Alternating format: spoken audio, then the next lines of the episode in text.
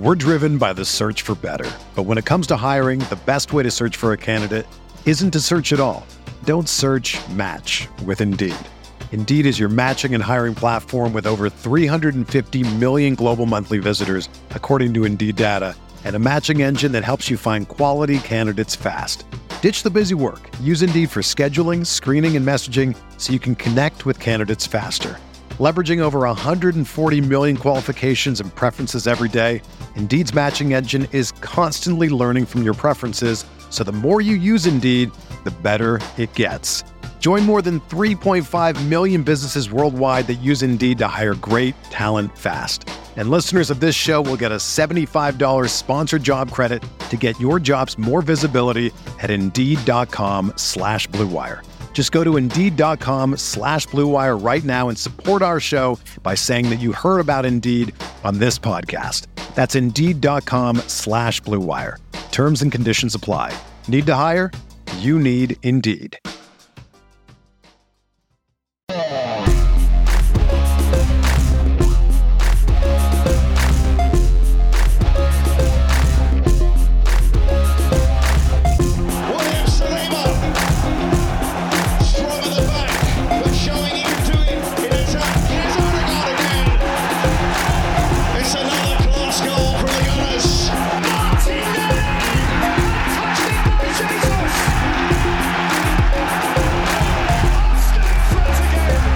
Just like riding a bicycle, the easiest way to take over Manchester United would probably be to just keep it going downhill. This is the Arsenal Vision post-match podcast. My name is Elliot Smith. You can block me on Twitter, Yankee Gunner. Yeah, that's right. Um, Ineos taking over Manchester United, and they have a lot of cycling experience. And look, there's a mountain to climb at Manchester United. And let's face it, the mountain stages are the hardest stages uh, when you're in cycling. The easiest part is going downhill. So I would suggest to them to just keep the club going downhill. Yeah, uh, we're going to be talking Ineos, we're going to be talking Ratcliffe, we're going to be talking David Brailsford, a little bit of Jean Claude Blanc today to understand the future of United and uh, whether they will get back to competing at the absolute highest level or continue uh, to exist as they do now as one of the clown cars of English football, which I have to say, as an Arsenal supporter, I am enjoying. But will that be the case going forward? We're going to find out. Um, I do want to let you know that, of course, we have instant reactions. We did a rewatch of Liverpool game over on Patreon, as you know. Uh, we have the main pod coming up. It's hard for me to record this intro because, depending on when you listen to this, you will have not yet seen the West Ham game, already seen the West Ham game, not yet seen the Fulham game, already seen the Fulham game, celebrated New Year, not celebrated New Year's. Who knows? So I don't know what to say to you other than uh, a really exciting win over West Ham and Fulham and Happy New Year. Or if none of that has happened, then I hope those things happen. um, I think we can leave the awkward introduction there. Okay, really exciting opportunity to welcome someone back on the pod who has not been on in a very long time. Um, partly due to my omission and partly due to uh, you know the topic that he tends to cover not being my total lack of credentials. well, due to a lack of credentials, a lack of anyone having interest. No, I'm kidding. D- due to primarily uh, his area of expertise not intersecting with the Arsenal uh, in any specific way. But this is going to be great because we're going to talk to Daniel Friebe, who is a couple of things. He hosts the Cycling Podcast, which is a cycling podcast you should listen to. He's one of the most experienced, well respected British journalists that covered cycling. Um, he has written a number of books. The latest one, I believe, is Jan Ullrich, The Best That Never Was. And he's been on the podcast before, so you may recognize him. But one of the great things about having Daniel on is that we get a chance to talk a little bit about Manchester United. Now, sadly, this will not be a Schadenfreude podcast. We will not be here to laugh at them specifically. It might be. But he It obviously, I mean, maybe a bit. He obviously is the background on this, let's say, acquiring in quotes in inverted commas group uh, jim ratcliffe's group and the people associated with it who are taking board seats now and that will be dave brailsford and jean-claude blanc. So we're going to talk about brailsford i'm guessing a lot and ratcliffe and ineos and and what we can expect from an ineos um, manchester united or an uh, manchester united run at the footballing level by ineos. So long introduction haven't even introduced him yet. You've heard his voice, but he hasn't been properly introduced. So now, Daniel, pleasure to talk to you. Pleasure to talk to you, Elliot. Um, first things first, you are Yes. a, a huge Arsenal supporter as well. So, how are you enjoying um, Arsenal? I, I would say top. We're not top as we sit sit and record this prior to the West Ham game. We were top at Christmas. So, how are you enjoying this season versus last season so far? I'm enjoying it, Elliot, but I don't know whether enjoying is the right word because I'm finding it angst ridden. I, I knew um, I knew deep down that it was going to be angst ridden uh, at the start of the season. I felt that there was a sense of expectation and maybe even entitlement on the part of the fans that might not be fulfilled. And uh, i suppose my fears have been allayed on that score. But before we started recording, we were talking about refereeing, and I feel that some of that kind of sense of well, that that angst and anxiety surrounding the out- outcome of the season has been mainly manifested through the scrutiny of referees and the hand wringing about referees, and um, it's it's a little bit unfortunate, and it's taken a little bit of the enjoyment away from me. I, I think the enjoyment is still there as long as I don't spend too much time on social media. Yeah, well, that is a, a, guidebook for life generally. I think it, it doesn't just have to be about the football.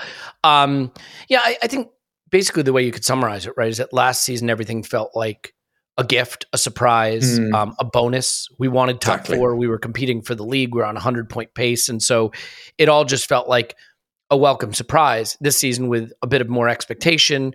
Uh, the arrival of a, a hundred million pound plus signing in Declan Rice, who has uh, looked like a bargain. Obviously, there's a little more expectancy, and that means that there's going to be a little more angst. And by the way, ideally, you want to be in a world where there's expectancy in the Arsenal fan base for trophies and titles and things like that. Because if there isn't, that means we've fallen way off. So this feels more like uh, standard operating procedure. But a club that has fallen way off, way way off, is Manchester United.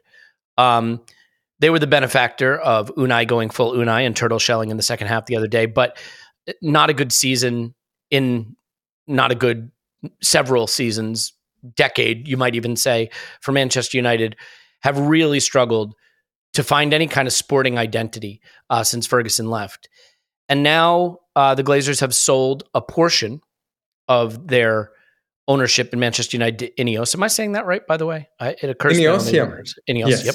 Um, and the interesting thing about this acquisition is while it is only a partial acquisition, it gives Ineos, as I understand it, full control of the footballing responsibilities at Manchester United. They've appointed two board seats to the footballing board. There's a PLC board, different appointees there, but that would be Dave Brailsford and Jean Claude Blanc. So let's start off with Ineos overall. Ineos um, was associated with uh, Sky or uh, Team GB Cycling. Ineos was also uh, owns OGC Nice and Lausanne in the Swiss League. Um, so maybe a little multi-club model thing that we can be talking there. Why don't you start out maybe by correcting the errors I've already made in this, and, and, then uh, and then because uh, I I think I got the cycling bit wrong. There. That's okay. That's why you're here. And then uh, a little bit of what their track record has been in cycling in terms of performance and management and what their approach has been.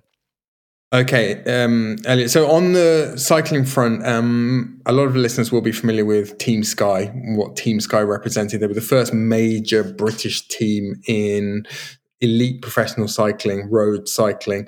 And Ineos replaced Sky as the main sponsor of that team in the, one, the yes. spring of 2019, if I'm not mistaken. And 2019 was also when Ineos bought OGC Nice. Um, mm-hmm. Why Nice? Partly because Jim Ratcliffe, who, uh, again, I think a lot of a lot of the listeners will know is one of the richest men in the United Kingdom. I think the second richest at last count. Um, he has lived on the Côte d'Azur. He's a, a renowned, uh, noted sort of Brexiteer. Um, and perversely um, has lived on the Côte d'Azur, has had property on the Côte d'Azur for a long time. Um, so he bought Nice in 2000 and 19 and um, why cycling jim ratcliffe has a or he has a long-standing personal sort of passion for cycling so his sons. Um, so that was why he was interested in professional cycling. And as far as the other sort of um, prongs to this Ineos network are concerned. They've also got an association with the All Blacks in rugby, um, mm. Mercedes Formula One team as well, sailing, America's Cup, that that kind of thing. And I suppose one of the the questions that we were faced with immediately when, well, when as sort of cycling media, we first found out that Ineos were interested in taking over from Team Sky as a sponsor was why? Why was Jim Ratcliffe and why were Ineos as a company interested in this endeavor? And um, I, I, suppose four years later, we're still not entirely sure. Um, a lot of people talked about sport washing, greenwashing initially, because this is a company, it's a sort of petrochemicals, plastics company. Mm. Um, he's a big advocate of fracking uh, has been, and people wondered whether this was about greenwashing. Now, where that falls down slightly is that Ineos is and was a company that's always tried conspicuously to stay out of the spotlight precisely because they didn't want to draw attention to too many of too many of the, their more sort of questionable activity. So it probably wasn't about that. And Jim Ratcliffe, well, then when he took on Team Sky, um, he was in his late sixties, and what we sort of settled on, most of us settled on, was this was the idea that it was some kind of vanity project, um, and and he was pursuing all of his sporting passions. And behind it all was the idea, the conviction, partly, I think, fueled by concocted with Dave Brailsford that by combining the knowledge across all of these sort of in all of these buckets rugby football cycling sailing and so on and so on you could come up with something magical um, they or Brailsford has referred to it as this cross pollination of of ideas or through ideas um, across all of these, um, as I say, different projects. And, um, you know, it's yielded some remarkable results. Um, Eliud Kipchoge's sort of exhibition sub two hour marathon in Vienna, I think it was about three years ago now. That was an, an Ineos project, a lot of sports science behind that. Um, but there have been other areas in which the Ineos project has been less successful. For example, OGC Nice, um, they've turned things around this year. Um, they've got a young Italian manager who's quite a left field choice, an interesting choice, and then currently second in Ligue 1. But the three years prior to that were, were not great. I think, I think they finished ninth, fifth, and ninth. So in football, mm. thus far, um, I mean, those are the sort of bare bones of how they've done. We can talk maybe in a minute anecdotally about what people have said about that operation, um, but that's not gone so well. And interestingly, at the same time, so I said they came on board with the cycling team in 2019. Now, Team Sky had um, they'd had this historic period of success, first British team, and they'd won um, seven Tours de France with four different riders over a decade or less than a decade. In fact, Ineos came on board in 2019. They won that year's Tour de France. And since then, most people in cycling would say the organization has been in in decay um, they have been a lot less successful, culminating in this year when, with Brailsford now very much more involved with Nice and what was going on with the United bid, um, it all sort of got very, very messy indeed with um, their whole recruitment policy baffling everyone in cycling, having to be torn up, um, hmm. redrawn, and mm, Brailsford mm, sort of having one foot in the team, one foot out, parachuting back in, um, again ripping up all the plans, and it all got very, very messy. Maybe, that's, maybe that's why they acquired United because it fits perfectly that experience. well, they just want to reproduce that experience at United. Perfect. Okay. There you go. So okay, well, so that's a good foundation. I think there are there are two interesting players here in Blanc and Brailsford. Um, the I'll set aside the multi-club model thing, but certainly there is a question here of whether this will lead to some of the multi-club model approach that we've seen at places like Chelsea and Manchester mm. City. Um, you know, and and that is that is an advantage that we're seeing some of these ownership groups starting to use as leverage um, in the market.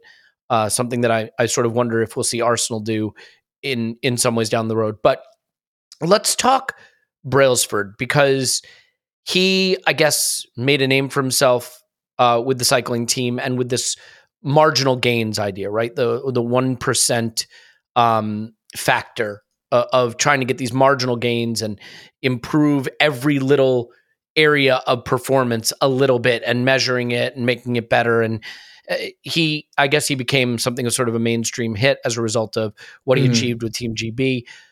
How's his career arc gone, and that that philosophy has that evolved? Do we know what his philosophy might be around that performance model within football? Elliot, well, to go back to sort of right to the start of Brailsford's career, um, I mean, he was someone who was a, he was a kind of an amateur cyclist, and then he started working for a, a wheel manufacturer um, in the UK. And then s- somehow he was sort of export manager for this wheel manufacturer. Um, he'd done a degree in sport and exercise sciences at the University of Chester p- prior to that. But somehow, through contacts in cycling, he uh, became a consultant for British Cycling, the federation. Bear in mind that cycling in Britain in the late 90s was very much, it wasn't a second tier, a third tier sport, it was a fourth tier sport. So, I mean, if you were being unkind, you would say that anyone working for the sort of cycling federation british cycling federation was a kind of a glorified leisure centre manager. Anyway he came on board just at the point where this plan was hatched to use lottery money which was tied was heavily tied to olympic success and world championship success. Um, they sort of realized at british cycling that if they concentrated on track cycling which not many countries were doing they could have a lot of success and then according to the lottery funding model they would then be very very well funded and they could get better and better and better. And over the course of sort of three four olympic cycles this is what happened. He became performance director of um, british cycling and in athens they swept all before them in on the track same again in beijing.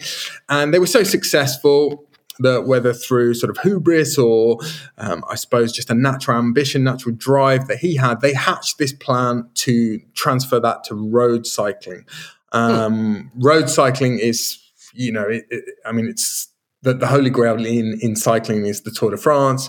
Um, it's a kind of professional, very much professional sport, whereas track cycling is not in most places in the world.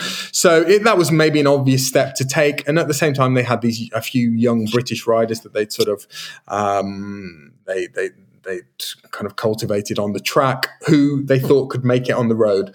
So Team Sky was then born in 2010 with this with this mantra, as you said, the marginal gains mantra, it's something that's been attached and sort of stuck to Brailsford. He said on numerous occasions he wishes he'd never said it. It wasn't the whole, it wasn't the whole ethos, but it's certainly what people retain. I mean, I've got a quote in front of me, and he said the whole principle came from the idea that if you broke down everything you could. Um, that goes into riding a bike, then improve it by one percent, you'll get a significant increase when you put them all together. So that was that was one aspect of it. The other, the other big thing I think to understand is that in professional cycling on the road had been ravaged by doping, and there were a couple of substances or methods in particular, EPO and blood doping, which gave people huge, huge advantages. And this sort of culminated around you know 2007, 2008. It was so bad that it looked as though the sport might not continue. It had been mm. absolutely endemic for couple of decades before that. However, there was a sort of come to Jesus moment for the whole sport um, when Lance Armstrong retired, and people realised this couldn't go on because we were going to the Tour de France and riders were getting yanked out of the race by police and and there were wailing sirens and it was um, it was just a disaster movie so the whole sport had um, a bit of a reckoning and and they started to clean up their act effectively. Everyone, the teams, the riders, the federations, the media, we started putting a lot of pressure on, and the, the oil tanker did start to turn around. However, that it left a, a bit of a void, a bit of a vacuum in the sense that these two, these big performance enhancement methods, EPO and blood transfusion, were kind of off the table. This is when Brailsford came in from the track and on, on the track for years, they've been working on eking out the tiniest advantages from aerodynamics, diet, physiology, and so on and so forth. And he found himself in 2010, 2011 with a, an environment that was ripe for someone to bring that know how and basically replace the sort of gains that people had been getting from this, this industrial doping with, with legal methods. Mm. And this was definitely a part of their success. So within a year or two, they started, well, they became very successful. The other huge part of their success was financial doping. Um, they were by far the most well funded team. And this obviously facilitated a lot of this marginal gains sort of ethos. So, you know, you would go to races and they would have double the vehicles that other teams had. They would mm. have, you know, double num- m- members of staff. And this was all important. You know, it, it played out on a, on a micro level. There would be important stages in the biggest races in the tour where they would have 10 guys standing on the route able to you know who were who were handing out food to the riders when other teams only had two and three. And this all sort of then had an impact on the on the results. But broadly speaking, they became incredibly successful. And, you know, they became envied, they became copied, they changed the sport in a lot of ways, they became disliked, and partly because of just the way they carried themselves. They appeared with this sort of black kit. They immediately they made no bones about the fact that they knew better than every other team and they knew better than the sort of cycling establishment that had been doing things a certain way for many many years so they they were not very popular outside of the united kingdom and um, and and brailsford mm. um, himself i mean he has this sort of air about him. He's quite slick. He's a good talker, but it, there's a bit of the sort of David Brents about him, if you were to be unkind. Um, and he can appear quite arrogant uh, at times. And then there was a th- another sort of element to their unpopularity, which was the dope, the specter of sort of doping questions, which came yeah. kind of back in in this in the sort of second half of the of the twenty teens as well. Um, I don't know if you want to pause there and maybe you've got yeah. something to ask me about that.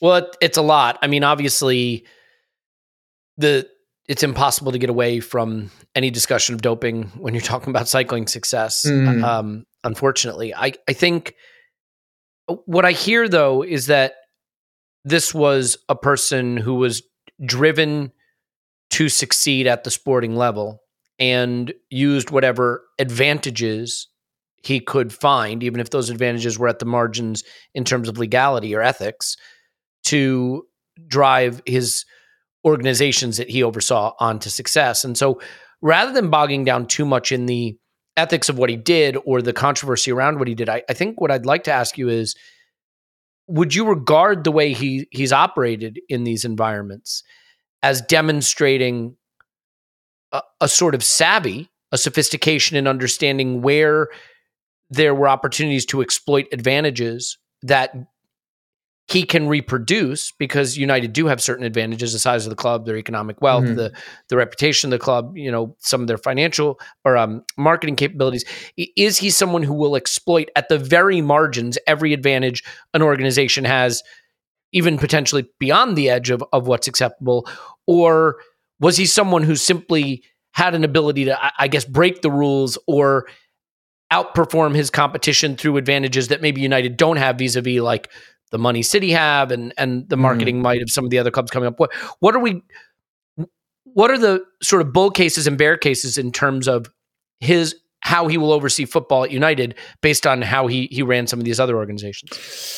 Yeah, I mean, I mean, first of all, on the ethics, um, just I mean, it's just worth touching on um, just for a few, yeah, few seconds. You you will you will hear um, over the next few months, maybe a few years, um, as long as he's involved with Manchester United, you'll you'll hear kind of people sort of sneering and referring to this jiffy bag case. I mean, you pro- probably even me saying that probably jogs your memory, um, even if you don't follow professional cycling closely. Um, you know, there, there was talk of this abuse of the TUE therapeutic use exemption mm-hmm. system, um, whereby basically um, Team Sky were allegedly saying riders were ill so that they could take certain medicines when in fact they were not. And then there was this one, there was a particular incident with a, a Jiffy bag. No one has ever really established what it contained, this Jiffy bag, but this was seen as sort of symptomatic of the team cheating. Now, mm-hmm. it was it, it's it's a lot more nuanced than that, and and I gave a bit of context about the EPO and the blood doping because for for those of us who covered the sport before and have covered it since, what Team Sky did, it was a bit like you know Bernie Bernie Madoff sort of seeing the error of his ways and then starting to slightly fiddle his expenses on his tax return. I mean, it seemed it seemed small fry compared to what had gone before. However, there are people who will say that Brailsford and Team Sky um, acted completely unethically and they should be, um, you know, they're not much better than Lance Armstrong. I don't subscribe mm. to that. However, what I would say that is important to remember when you hear people sort of, you know, snarking and sneering about the jiffy bag, it is much more complex than that. And you really need, need to go back and, and read the whole story of what actually happened. Um, however, to your point, how sort of transferable is it to to football? What will he do? I mean, yeah, I was talking to a journalist that's covering this story closely, who works more on the football side earlier today, and and, and the sort of question I kept coming back to was this idea of sort of pioneers, people who um, kind of really blaze a trail and reinvent a paradigm. Can they do it twice? um, in the course of a professional career. Is is that possible? Because do, do they become so tethered to their the ideas that have made them successful that those ideas themselves then become calcified and an old hat?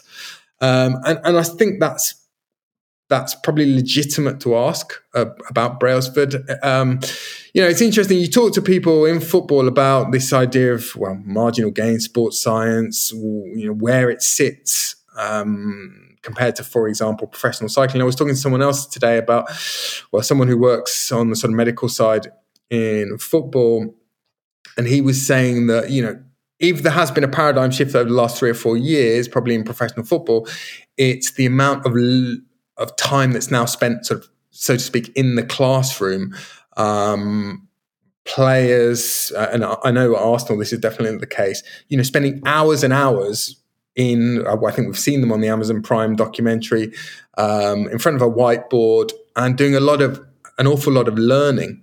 Um, and that's definitely an area in which football is changing a lot. Whereas once upon a time they might talk about tactics for two minutes in the course of a of a training session with everyone getting cold and so on and so forth. So that's something that's changed. Um, but uh, you know, I don't think Brailsford can necessarily bring anything that's going to change um, well, it's really going to be game changing directly from cycling or directly even from any of the other buckets that Ineos are involved with. Um, and you know they wouldn't be the, the only team, the only organisation attempting this this um, sort of cross pollination um, through different sports. I mean, the, there are a lot of sort of physiologists who work in one sport, then go to another sport, then end up in football, and so on and so forth. So I don't think that's going to be a panacea. Um, what he will be is is ruthless. Um, that's mm. a through line in his career. You know, uh, anecdotally, you heard stories about him sort of in meetings saying, "Well, how long so and so been with us? Three years. Well, that's too long. Get rid of them." Um, regardless of whether you know, of how well that person was doing their job. You've heard stories like that. So I think, you know, by all accounts, what little we know about what's going on at Man United, I think that's probably needed, isn't it? Um, a bit mm-hmm. of ruthlessness. And I think don't be surprised if you start to see some of that. Um, he will, you know, we also, the infamous sort of interview with um, Ronaldo and Piers Morgan. Um, when he talked about the training ground and the facilities there, that is Dave Brailsford down to a T. You, I guarantee six months from now or a year from now, you will read an article. Probably, I can almost see the tweet from the Athletic with bullet points, um, you know, about how ice baths have been installed in every room at Carrington, including the groundsman's tool shed. you know, Himalayan goatskin bonquettes in the players' canteen. Um, that will that will happen um, definitely. And um, beyond that, you know. I guess he, was heavily involved with Nice for the last couple of years. You know, he'd sort of drifted away from cycling, and that that has followed an upward trend in the last year or so. That club, and I guess you know he probably needed three or four years to learn, um, and he probably has learned a bit more about some of the sort of vagaries and intricacies of of, of how people behave and how people do business in football. Um, so it, it, may be that he's, he's figuring it out. And the Ineos organization are figuring it out. Um, hmm. Yeah, I mean, I, I, would prefer that they're not. Obviously, yeah, I mean, from a culture standpoint, I think there's two things, right? There's what Manchester United need in terms of actual investment and and squad redevelopment and facilities redevelopment. They've earmarked, I think, three hundred million pounds to start with for mm. the redevelopment of uh, Old Trafford and Carrington. So that obviously has to happen. It's going to take a lot more money than that long term, but they're they're going to get started right away, as I understand it. But there's a sophistication around football that is different, I would imagine, from cycling. He's had some time at Nice to learn it. I think whether he's ready to step in and understand the kind of footballing organization that United are and and the complexity of mm. of the transactions that take place there is is an open question. But I think what you're expressing is that there will be a culture change, and let's just talk about that mm. briefly because I think people feel that there is a sclerotic culture at at United now where you just have player power you players doing what they want they stop they they stop trying they don't you know they get a manager sacked they get the next manager sacked they're all on massive wages with seemingly not a lot of expectation to perform once they get on those wages.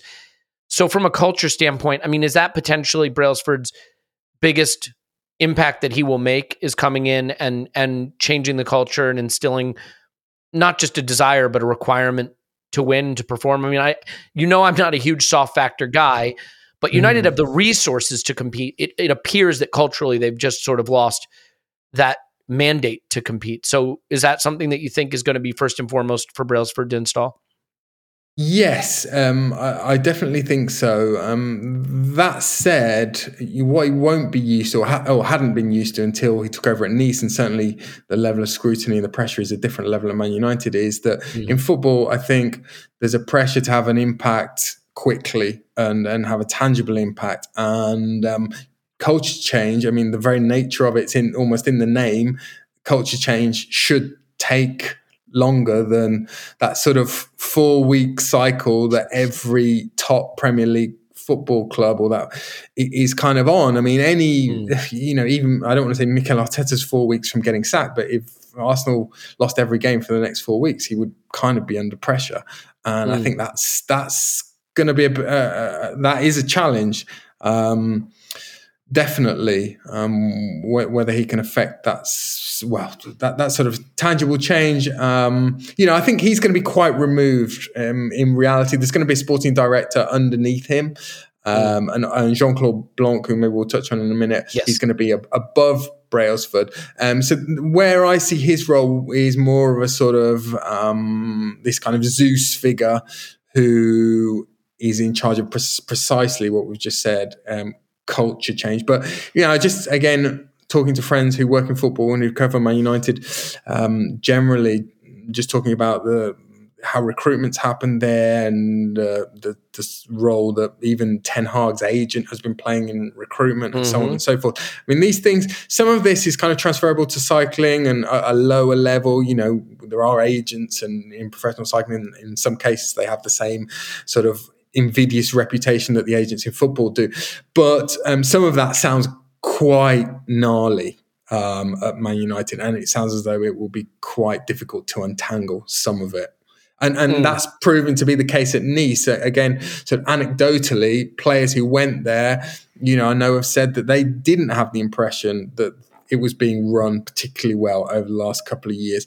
You know, there were some strange things that happened there over the last three or four years. Even the players that we're sort of familiar with, you know, Kasper Schmeichel was an absolute disaster there in the first year. Ramsey, um, that was a strange move and it didn't work at all. Ross Barkley and so on and so forth. So I think there, there are signs. I mean, I actually spoke to Dave Brailsford about this since I saw him at the Tour de France this summer and we had a chat we did an interview for ITV, but then had a chat with him off the record. And I, I, sort of said to him, "Oh, Dave, you know, it must be a bit different working with footballers to working with working with cyclists." And I don't know whether he sort of took this as a bit of a, a backhanded, um, a sort of barbed comment to mm. sort of suggest that he was out of his depth. But he he hit, he, he sort of um, recalled at this slightly, and he said, "Oh no, oh no, um, you know, there's a lot that's transferable." Um, but I think there are quite significant differences. I love that I think that's a great little anecdote because that to me suggests someone who is not prepared to adapt to a situation, who wants to believe that his experience is fully transferable. And, you know, for example, like the aggregation of marginal gains thing, like whether you think it's genius or whether you think it's, you know, sort of nonsense business speak, it's not going to work mm. at United. There aren't the marginal gains. Like, like, you know, it's kind of like when you watch a Brentford come up through the leagues, right? There are more marginal gains you can exploit in League Two than League One. And, you know, there's fewer in League One than League Two. There's fewer in the Championship than League One. There's fewer in the Premier League. And as you get towards the top of the Premier League, there's almost none left. It's it's mm. like Arsene Wenger, right? Arsene Wenger came in and was like, "Hey, you can't go out on the lash the night before a game, and you have to eat healthy." Mm. And all of a sudden, you know, Arsenal were competing for doubles. Um, those marginal gains are gone in yeah. at the upper echelon of elite sport now. There's high performance, there's periodization, there's elite training grounds. I mean, you know, Leicester probably has one of the finest training grounds in world football, and they're in the mm. championship. So it just, I, I don't know that he's going to be able to bring that. I guess a last question on him. I do want to talk Blanc just briefly, but will he be? Because you know we we've talked about Brailsford a lot and his mindset, and I think what you've told us leaves me feeling very mixed. That he will sort of demand performance and demand execution and, and, and create high standards, but whether he's really qualified for this, uh, you know, it would be an open question for me. But will he be heavy handed? Will he be directly involved? I mean, there will be a sporting director that will report up to Brailsford. Is Brailsford the kind of Will he be the kind of board member where the decisions are really being made by him and the puppet strings are being pulled by him? Or do you think he's the kind of guy who has the ability to guide things quietly, but allow the people under him to work? Because I think a really important thing that's happened at Arsenal is the football people are making the football decisions, but with a little bit of oversight. You know, I, I mean, I think I don't know, you know, that Stan was ever really that involved or had that big an eye on what was happening at the club. I don't know, but it certainly feels like Josh Kroenke has been more invested and involved, and it feels like that through line from Josh Kroenke to Vinai to Edu. Um, you know, has certainly helped. And obviously, Mikel having a lot of involvement. How how involved do you expect Brailsford to be? Is he a delegator or is he a meddler? Like, wh- what will his management model be? I don't know how instructive what's happened in the cycling team is uh, or has been over the last couple of years because there, for example, the perception is that he, he sort of has left it alone and stepped away only to come back and meddle this year with mm, pretty disastrous consequences or um, pretty unseemly consequences anyway. Um, you know, with with with Man United, my sense is that this challenge appeals to his ego. Um, you know, I mean, most really successful people have an ego. He certainly does. And he's got a connection with Manchester. Again, when I spoke to him in the summer, he sort of emphasized this because that was where he was based with the British Cycling Federation. So, you know, he's lived in Manchester. Um, he, he feels that, you know, this is a kind of calling for that reason as well. And I think he will be very aware of uh, this preconception that he's just a cycling bloke and um, he doesn't know anything about football, and he will want to disprove that. He'll want to confound um, the, the, sort of critics on that front. Um, how much will he meddle? I mean, I don't know enough about. Well, I don't know enough about how the what structure Man United have in mind, and generally how a figure like him um, would be able to influence sort of on the pitch affairs in professional football. Um, yeah, so I, I guess I, I, guess that's an, an open question. Um, you know, it, again, going back to Arsenal, I don't know what you feel. Again, not knowing the ins and outs and exactly the chain of command and, and whose influence is what, but my perception from the outside is that Mikel Arteta has almost single-handedly radiated a new culture a tool. Mm. I, th- I, think our perception is that Edu is good at his job, that Vinai is good at his job, and and Stan Kroenke is is is doing well because of what they've absorbed from Mikel Arteta. That is what I have sort of taken from the last sort of three or four years. Yeah, I, I think that's right. I mean, I think Richard Garlick has made a difference. I think Tim Lewis has made a difference. I think Josh Kroenke's made a difference. I just think that there is more of a I think that there is more of a sense of connectedness within Arsenal Football Club with a goal towards success that is driven on by every person operating at that at their level you know that, that there's joined up thinking that Mikel and Edu formulated a plan. They reported up to Richard Garlick. Tim Lewis is overseeing it. He's reporting it up to Josh Kroenke and to some extent Stan, I would imagine, that Vinai is across everything that's happening. And that when a decision is taken, the entire club is sort of rowing in the same direction towards the same goals. And that's how you get, I think that's the only way you get at Arsenal anyway, a hundred million pound plus signing approved, by the way.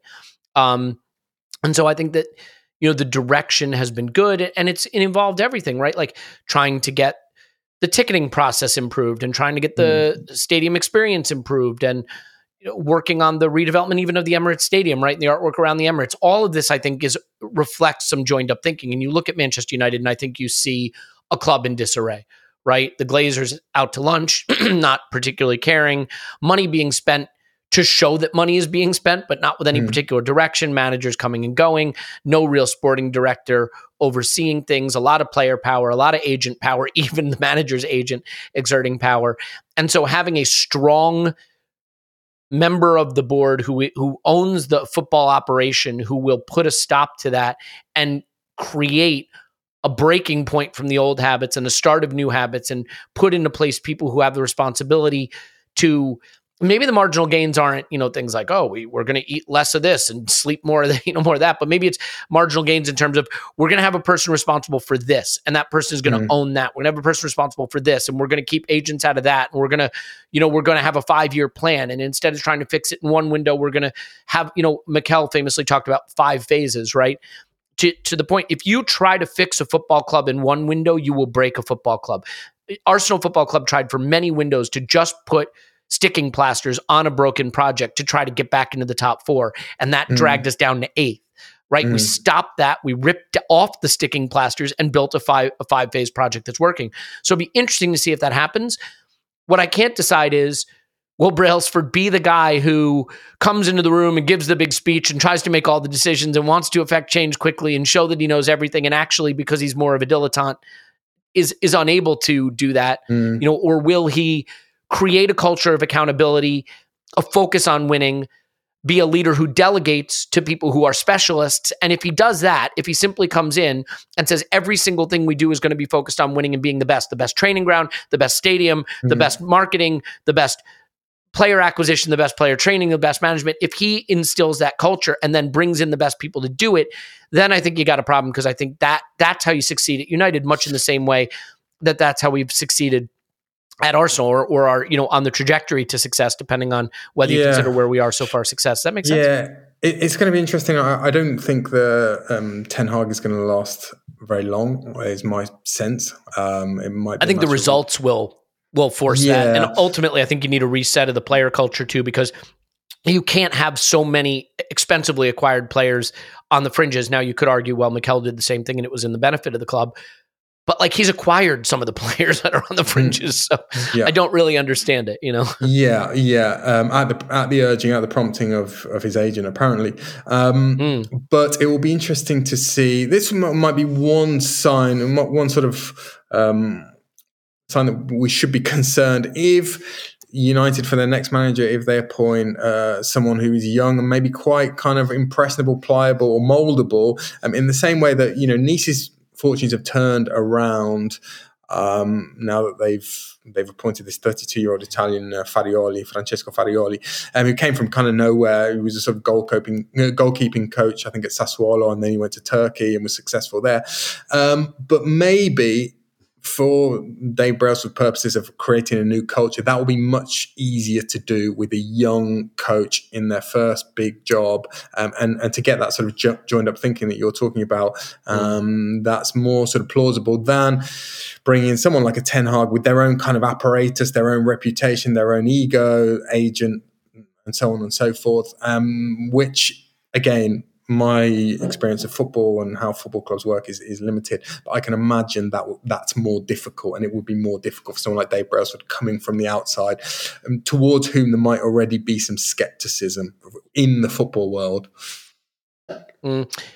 Uh, do you have time to, to carry on just a bit more? Yeah, go for it. So, so the funny thing is, we've spent most of this time talking Brailsford, and I think that's important because I think Brailsford will probably have the largest influence over the sporting aspects of Manchester United, uh, reporting up to Ratcliffe. But I think that it'll be Brailsford that makes a lot of decisions. But he does have, I guess you'd call it a partner on that board, and you know that is um, Jean Claude Blanc, and Jean Claude Blanc does have experience at the highest levels of football.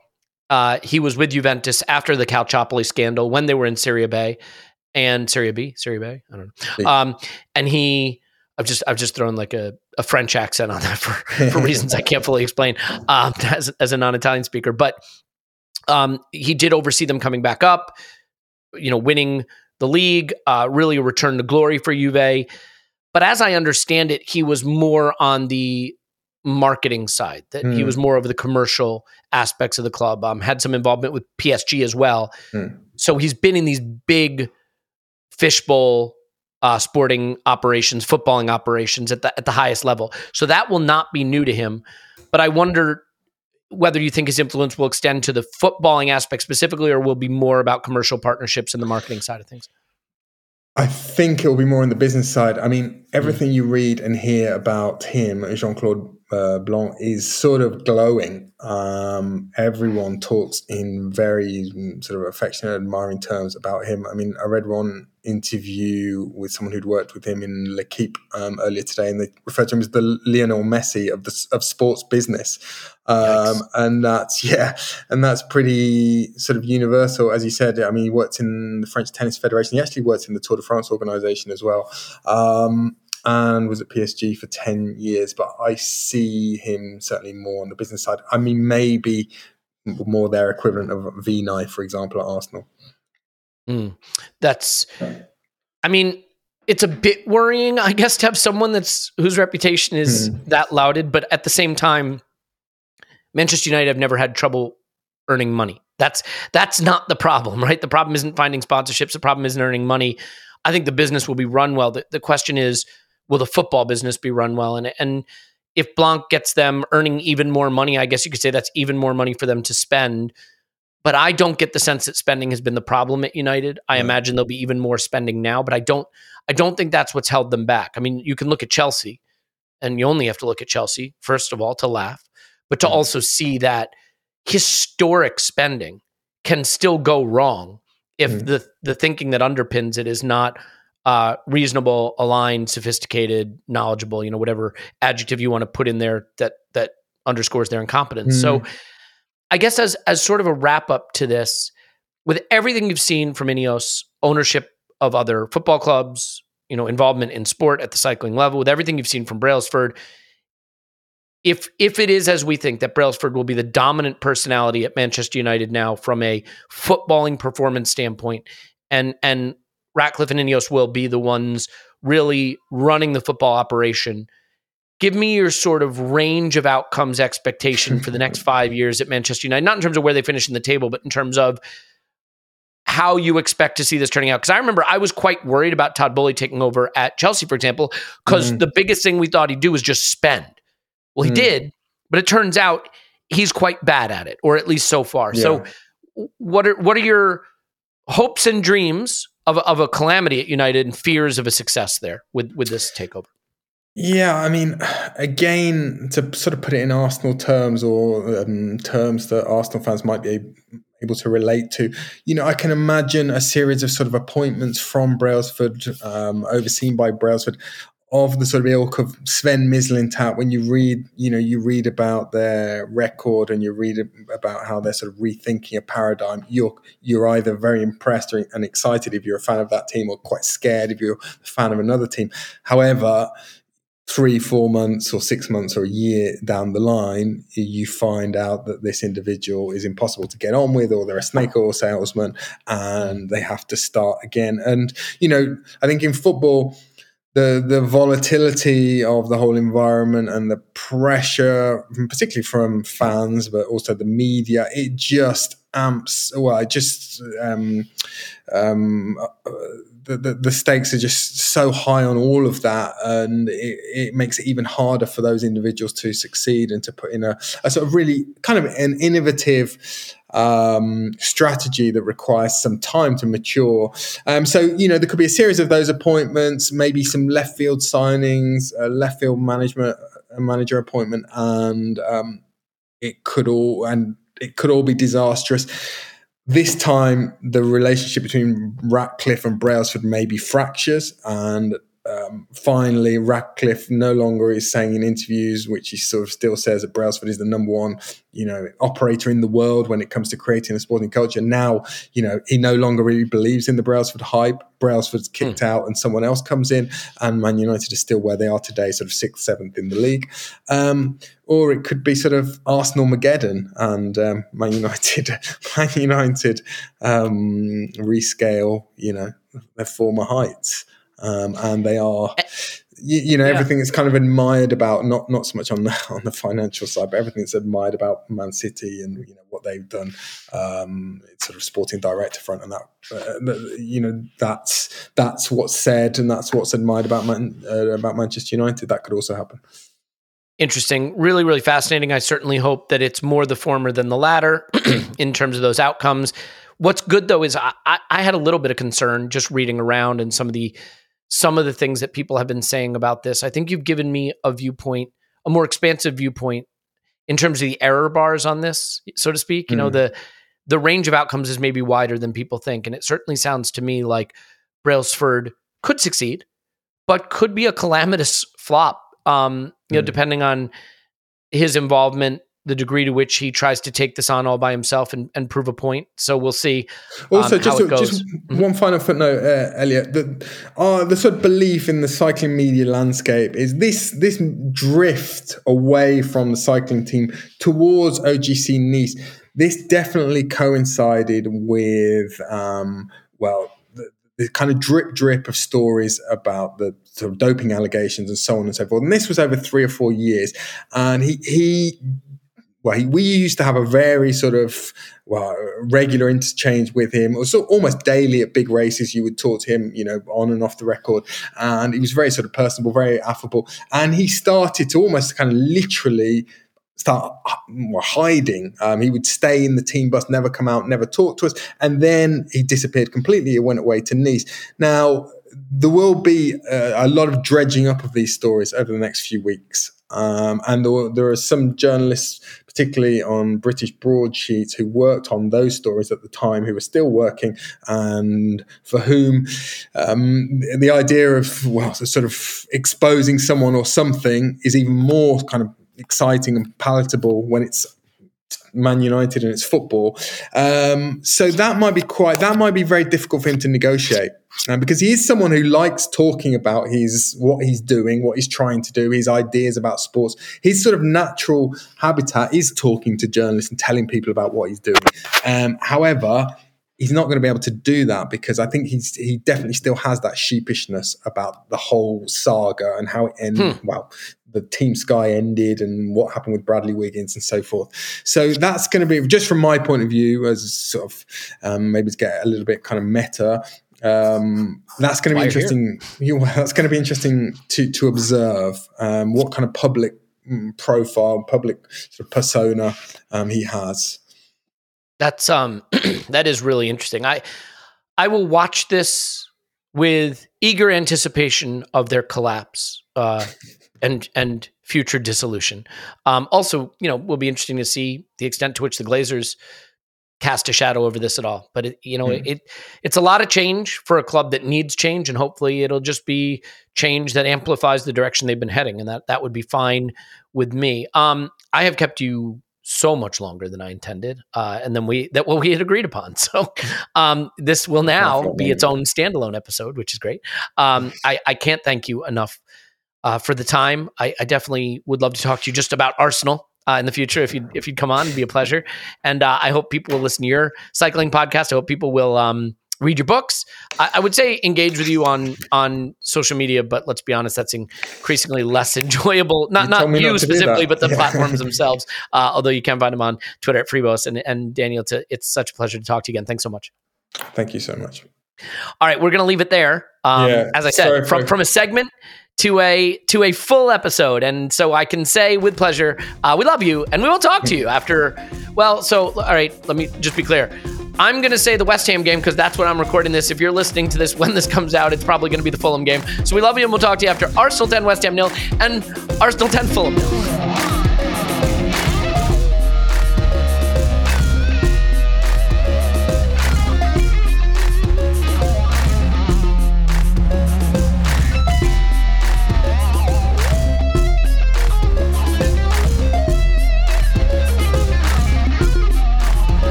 Everyone is talking about magnesium. It's all you hear about. But why?